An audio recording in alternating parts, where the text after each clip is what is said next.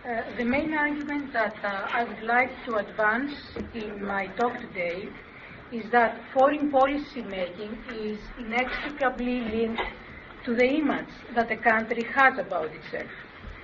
I will argue that the key to understanding how countries view their external security environment lies with an understanding of how countries view themselves. That is, it lies with an understanding of how countries develop their national identities. And let me give you an idea about the uh, theoretical framework that I developed, which allows me to connect national identity to foreign policy making. In my theory, I argue that to a large extent, countries' identities are the, uh, they reflect the interplay between secular morality, economic interest, and religious beliefs at the domestic level. Specifically, I argue that religious beliefs help reconstruct public morality and ethical codes, and by doing so, define and redefine a country's national identity. As a result, according to my theoretical argument, decisions about whether to go to war or not are not simply the domain of politicians, nor does war result mainly from the imperatives of the international system.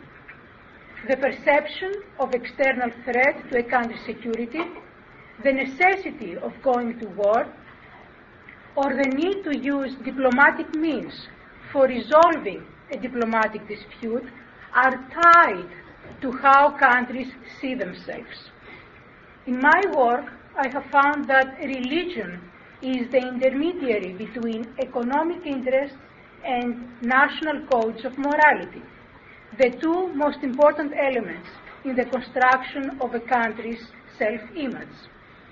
And it is this national, this national self-image that determines, to a large extent, what is in the national interest of a country. And it is the definition of a state's national interest that guides countries when choosing between pacific and aggressive means for resolving diplomatic disputes. In my research so far, I have been able to recover the two most important elements of American national identity around which, the two elements around which the country has been building its national consensus. What I said earlier is the national ideology. And the country has been building this national consensus since its inception. And I have found these two most important elements, that these two most important elements have been guiding the foreign policy choice of this country even in the present era. I did so by tracing the creation and redefinition of the country's national identity from the 1780s to the middle of the 1840s. What I found was that was the dialectic between public morality and republicanism has been at the center of American national discourses over the years.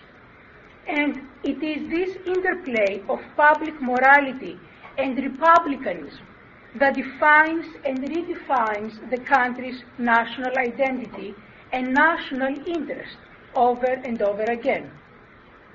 As in the case, as was the case in 1812 and then in 1846, where we cannot explain why the United States saw Britain as a threat in 1812 and thus declared war against Great Britain, but not in 1846, without examining the moral codes of the American people at the time, we similarly cannot explain why the United States has been gravitating towards a unilateral foreign policy in the last few years, evidenced by the climactic war against Iraq without United Nations authorizations, if we are not taking into consideration the moral codes of the Americans in the post Cold War era.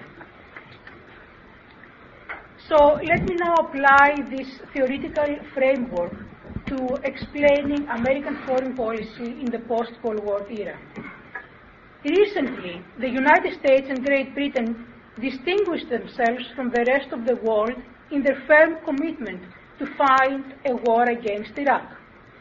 Both countries saw the use of force without the United Nations authorization as a legitimate international action.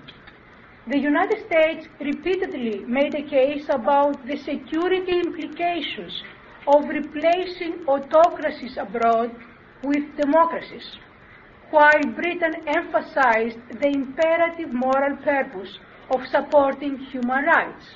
Both these arguments, of course, were advanced within the context of the security threat emanating from Iraq possessing or being suspected of uh, possessing weapons of mass destruction.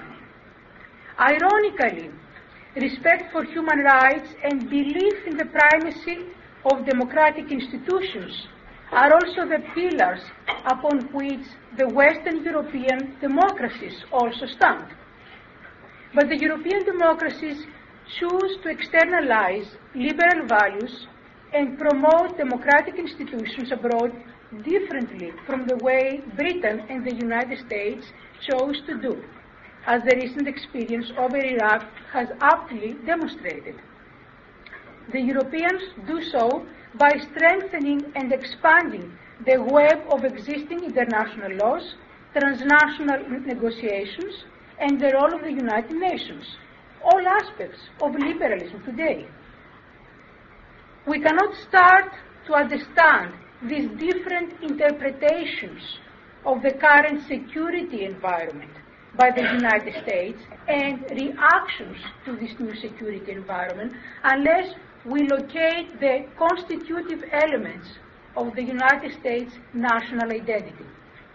For example, recent analysis of American foreign policy towards Iraq emphasize America's newly discovered zeal for empire building as the root cause of the war against Iraq. On the other hand, we see how a large segment of the American public does not see American foreign policy as imperialistic, but rather as an inevitable, inevitable response to external necessities. What I am arguing here is that how the United States has been identifying itself over the years is a very good way for explaining American foreign policies, American foreign policy choices today. This explanation of foreign policy, which makes us look at national identity, will help explain not only the recent war against Iraq, but also its execution without the United Nations authorization. I argue that it is how America conceptualizes liberalism today that has made the option of a multinational institutional approach towards Iraq less welcoming. Liberalism, or uh, republicanism, and today democracy, has been the most important national signifier for the American people. This old belief in the exceptional moral character of the Republican citizen, itself a byproduct of the Puritan religious beliefs at the beginning of the 19th century, can be traced in today's beliefs shared by most Americans. Their conviction that the United States had a moral duty to rid the Iraqi people of an oppressive regime, as well as their assertion that the United States is exceptionally positioned to export democracy abroad, made the unilateral pursuit of the war possible, legitimate and thus possible. And according to the beliefs of most Americans, it is the international community that is lacking in moral resolve to do the right thing, and not that the United States has been driven by expansionist desires when deciding to wage war against Iraq. Contrary to the arguments that see the United States asserting American domination abroad, the majority of the American people are sure that the United States is simply pursuing a moral agenda abroad. So how can we best explain these discrepancies in explaining current American foreign policy? I am going now, I'm going to apply my theoretical argument to very specific facts. So I will start with uh, the, an analysis of the threat perception as it was argued and presented in the National Security Strategy document by the Bush administration in 2002. In the September 2002 National Security Strategy do document, the Bush administration identified rogue states as a new and potent threat to the national security of the United States. According to the document, uh, the new security threat was emanating from rogue states and terrorists, from the intentions of, of these rogue states, terror or terrorists, to obtain weapons of mass destruction, and from the greater likelihood that they will use weapons of mass destruction against the United States. And the, the document um, argued that even though, and I quote, none of these contemporary threats rivals the sheer destructive power that was arrayed, arrayed against us by the Soviet Union, end of quote, the nature and motivation of these new adversaries, adversaries make today's security, and I quote, they make today's security environment more complex and dangerous, end of quote. What makes these rogue states, these terrorists, such a formidable threat, the kind of threat that makes, quote, today's security environment more complex and dangerous, end of quote, compared to that of the Cold War, it is not their sheer destructive power. It is, according to the national security document, that these countries have very specific predispositions. According to the document, the leaders of rogue states are more willing to take risks, they're more willing to gamble with the lives of their own people, and they're more willing to squander the wealth of their nations in pursuit of their aggressive goals. So, according to the document, these states are risk acceptant, they're ready to sacrifice even, even their own lives, and irrational. In other words, they are undeterrable. The United States cannot hold them hostage on any account. As the national security document says, because of these characteristics, and quote, deterrence cannot be an effective defense, end of quote. Deterrence based only upon the threat of retaliation is less likely to work against the leaders of these rogue states, the document says. And it also argues that deterrence worked during the Cold War because the Soviet Union was, quote, generally a status quo risk-averse adversary, end of quote. End of quote. Of course, people will think that the rationale and the logic of why these rogue states and terrorists are undeterrable is quite uh, acceptable, especially after the 9-11 attacks against the United States. But to our surprise, we see that President Clinton had offered a similar assessment about the security threats against the United States before, of course, 9-11. Anthony Lake, the President's Assistant for National Security Affairs, had used the term backlash states to describe the emerging new threat to American security in the post-Cold War era. He offered a threat perception which was very similar to the threat perception advanced by the Bush administration. He argued that Cuba North Korea, Iran, Iraq, and Libya are, in the quote, recalcitrant and outlaw states that not only choose to remain outside the democratic family, but assault its basic values. He said that for now they lack the resources of a superpower which would enable them to seriously threaten the democratic order being created around them. Nevertheless, their behavior is often aggressive and defiant. The ties between them are growing as they seek to thwart or quarantine themselves from a global trend to which they seem incapable of adapting. End of quote.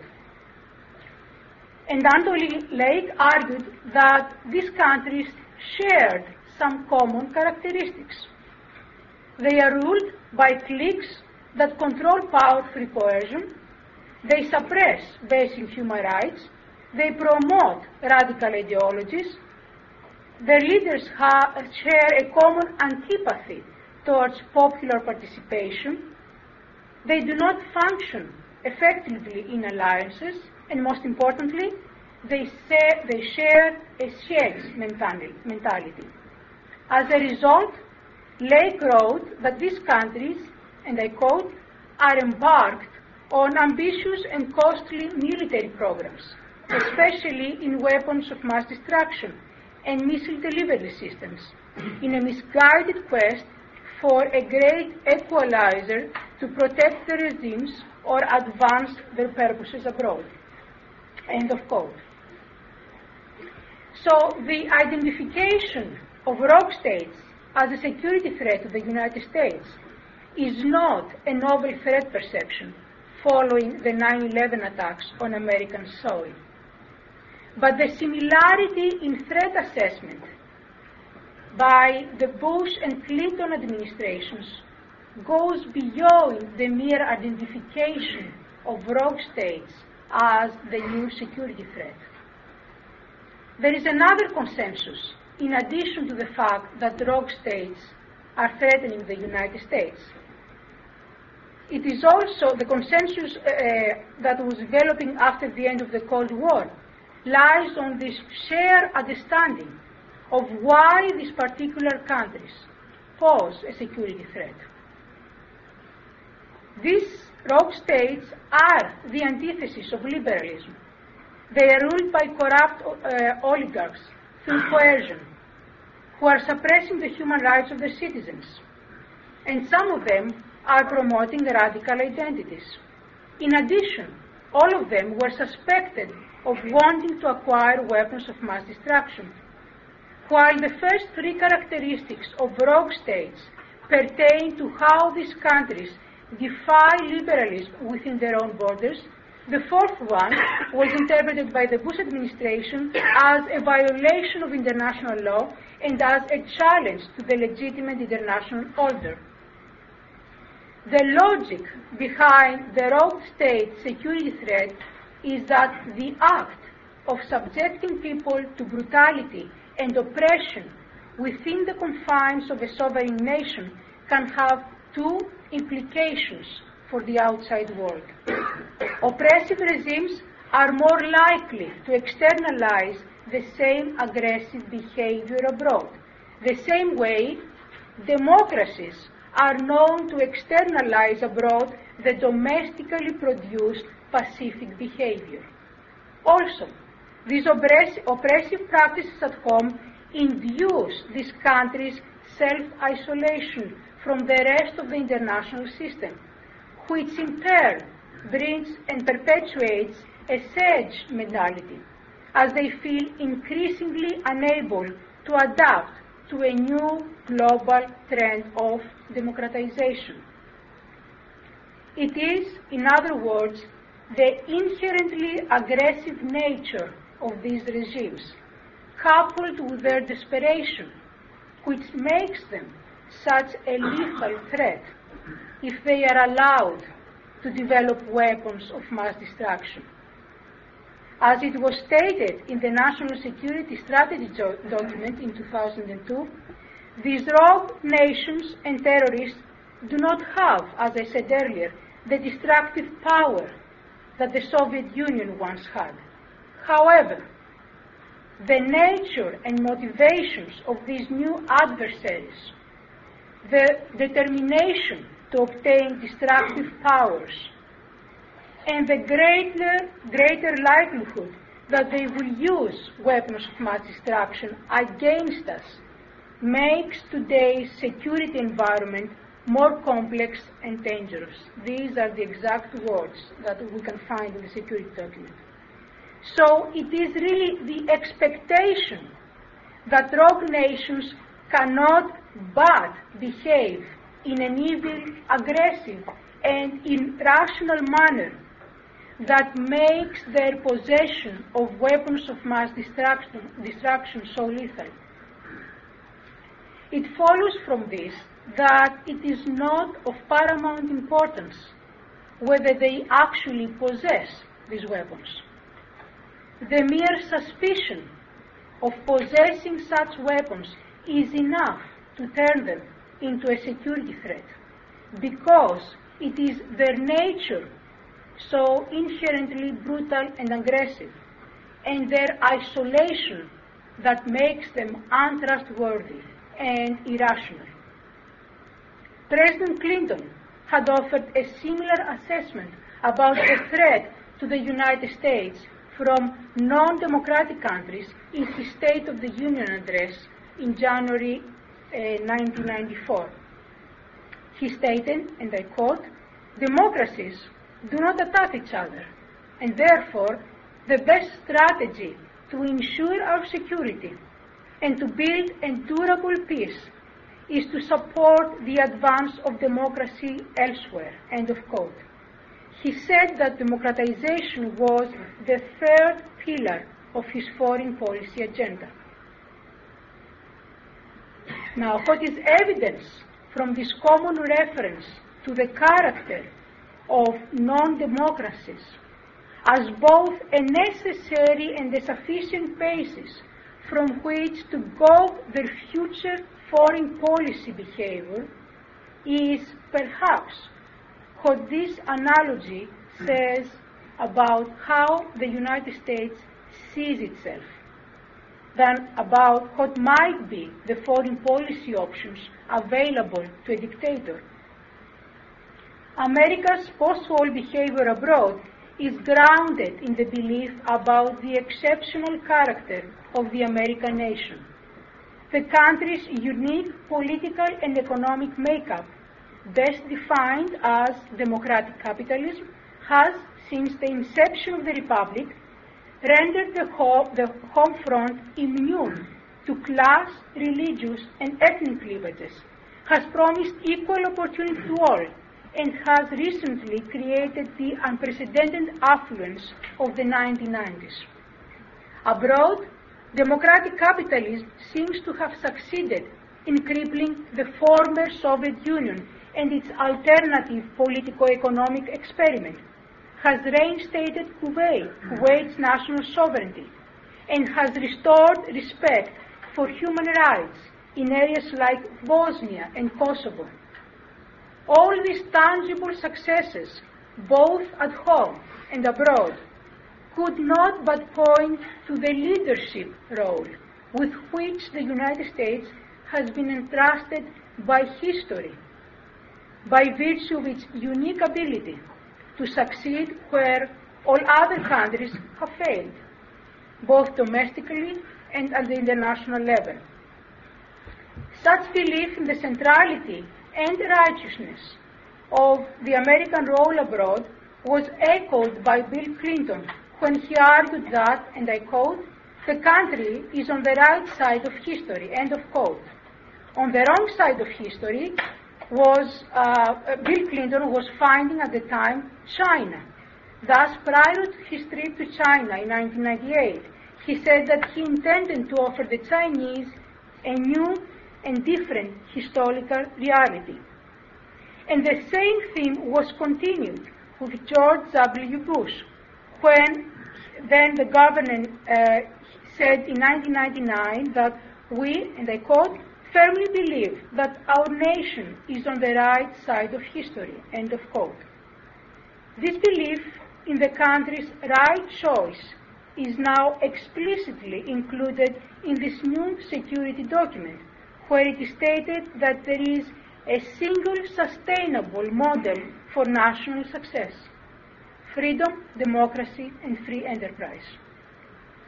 In this context, it is consequential that the majority of the American citizens believe that the deliberative practices and institutions of their country inculcate in them the principle of decent and benevolent behavior towards others, both at home and abroad. And it is also consequential that most Americans believe that the United States has been and still is an exceptional democracy. In addition, almost everybody knows that the United States has more material capabilities than anybody else to embark on state building or democratization abroad. These public beliefs about Americans' nature, capability, and predisposition can easily see justice and mission in a foreign policy that intends to rid the world of security threats. In this case, the rogue nations, while at the same time brings democratic institutions and democratic values to their people. In, other, in the words of Anthony Lake, and I quote, as the sole superpower, the United States has a special responsibility for developing a strategy, strategy to neutralize, contain, and through selective pressure, perhaps eventually transform these backlash states into constructive members of the international community. End of quote. If the threat emanating for rogue backlash states is not due to the destructive power that they possess, but rather is the result of the fact that these states have leaders who are unlikely to engage in rational calculations, who are accustomed to using aggression against others, and who are at the end of the and who at the end of the Cold War find themselves under siege, then deterrence is no longer an effective defense. As it was argued in the National Security Strategy document of the Bush administration, deterrence based only upon the threat of retaliation is less likely to work against leaders of rogue states. In addition to the realization that a potential attacker can only be deterred if he is considered rational, the National Security Strategy document also alludes to another reason that makes deterrence obsolete in the post-Cold War era. It is argued, and I quote, in the Cold War, weapons of mass destruction were considered weapons of last resort. But in the post-Cold War era, our enemies see, see of weapons of mass destructions as weapons of choice on which they rely in order to intimidate their neighbors, engage in military aggression against them, potentially use them to blackmail the United States, and see them as the best chance for overcoming the conventional superiority of the United States. End of quote. And that was the signal when we all read and we heard the national security strategy document that indeed the United States was moving in a direction where it would argue that deterrence as we knew it during the Cold War was obsolete and that maybe the country now had to find different ways of responding to threats. Even better, not waiting to respond to threats, but rather take a more proactive uh, foreign policy. If traditional concept, and this is what I'm going to try and explain now, this more unilateral, proactive foreign policy. If traditional concepts of deterrence cannot work against these new threats in the post-Cold War era, the United States cannot remain inactive, according to the National Security Strategy document. It is therefore concluded that the United States, and I quote, will, if necessary, act preemptively, end of quote. But the idea about a proactive foreign policy is not a strategic initiative that was created as a reaction to the 9-11 attacks. And here again, we see the continuation between the Clinton uh, foreign policy and the Bush foreign policy. It was not, this was a, a strategic option that was proposed for the first time by the Clinton administration. administration. William Perry had advocated, advocated in favor of a preventive defense while at the, defen at the Department of Defense. And his understanding of the specifics of this emerging strategic thinking are not different from the prescription of the preventive war strategy under the Bush administration.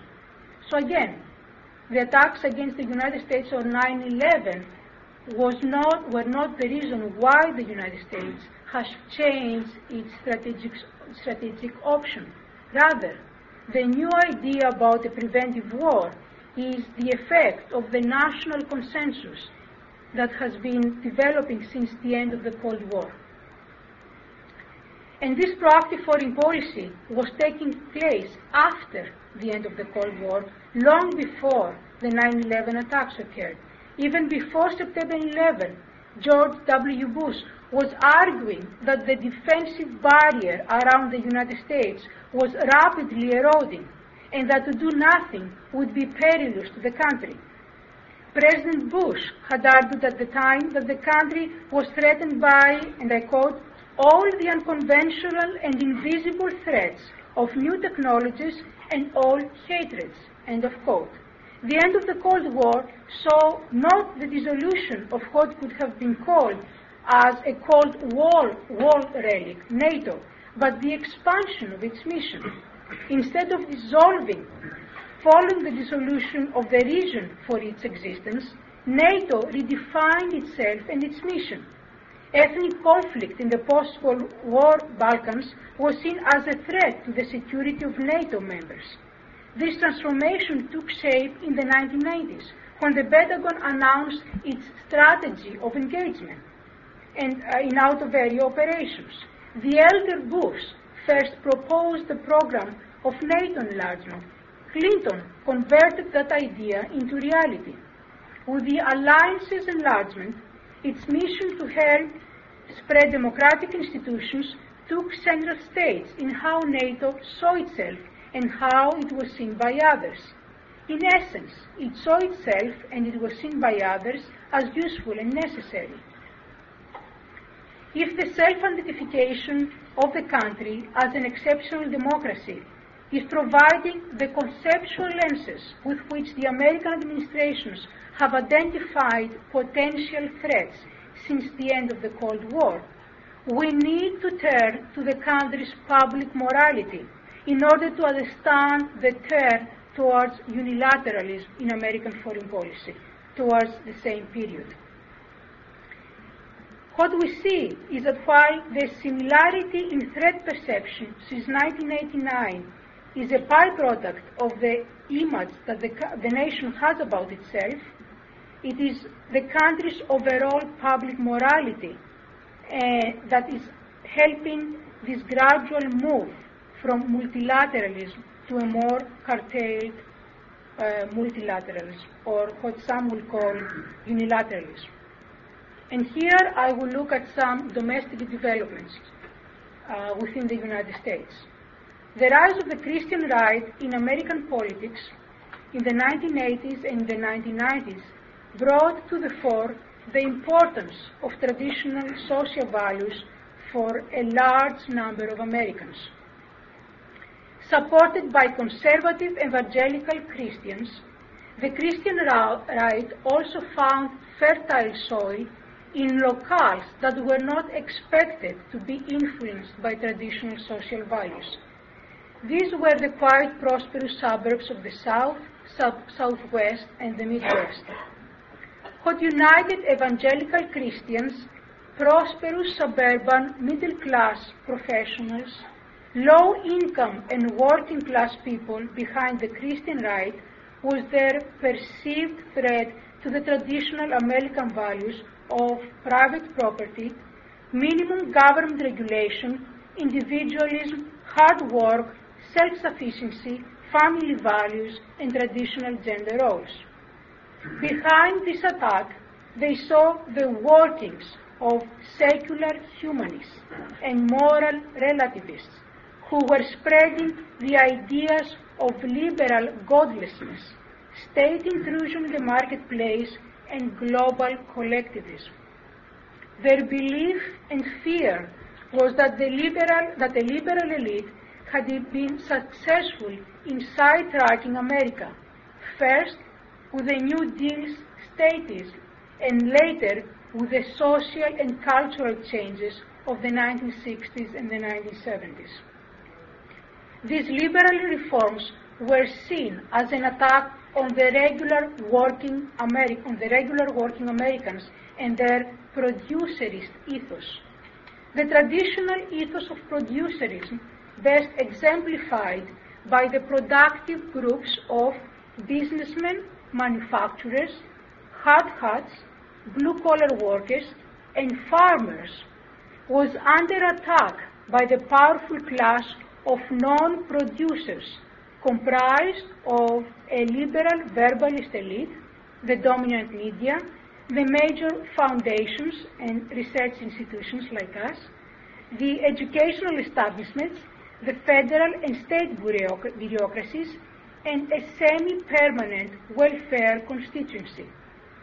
This anti-elitist sentiment and feeling of encirclement by excessive liberalization of social norms and an over-regulating state were further compounded by the apocalyptic beliefs and language of the evangelicals.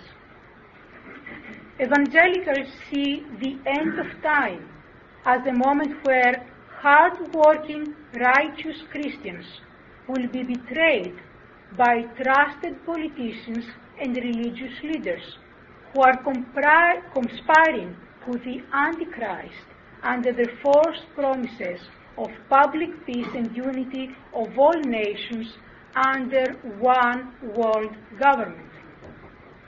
Fundamentalists have always warned against what they perceive to be a moral decline within the United States.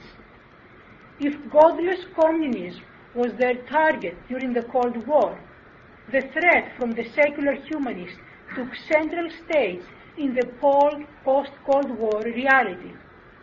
They believe that the collectivism promoted by, by liberals and secular humanists at home, as well as all around the world, with the help of like-minded elites, is the new threat replacing the old communist menace.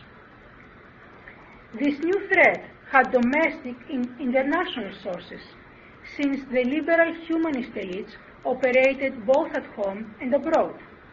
At home, it is a political correctness that went against traditional social values.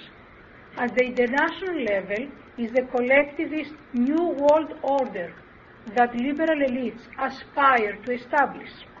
The concept of the New World Order was equated in the minds of evangelicals and the right with tyrannical globalism and with transnational liberal elites collectivizing global governance. The response to this new, this new world order was militant anti-collectivism, aimed against the collectivization of global governance and, of course, the United Nations. In this light, one can understand how the pursuit of the Iraqi war without United Nations authorization is congruent with the prevailing moral codes in America today. It is then not a puzzle why the majority of Americans felt that it was a legitimate foreign policy choice to act against Iraq without the new global dictator, the United Nations. And let me conclude. The main argument that I try to advance here is that American foreign policy in the post-Cold War era really encapsulates the consensual view, the national ideology that is, over Americans' proper role abroad since the end of the Gulf of the Cold War. If one were to look at the foreign policy continuity between the Clinton and the Bush administration, one can see the emergence of this national consensus over foreign policy before the terrorist attacks on September 11, 2001. The tragic, tragic events of September 11, therefore, seem to have done more to solidify in the nation's mind a vision about its foreign policy mission that had been taking shape since the end of the Cold War than help the nation redefine itself. This post-Cold War national consensus over the country's foreign policy is reflected not only in President Bush's recently announced national security policy, but it's also evident in the foreign policies of his two predecessors. In this regard, I am arguing that the events of September 11 acted more as a catalyst to a well-formed foreign policy agenda than as a formative experience in the nation's life. Thank you.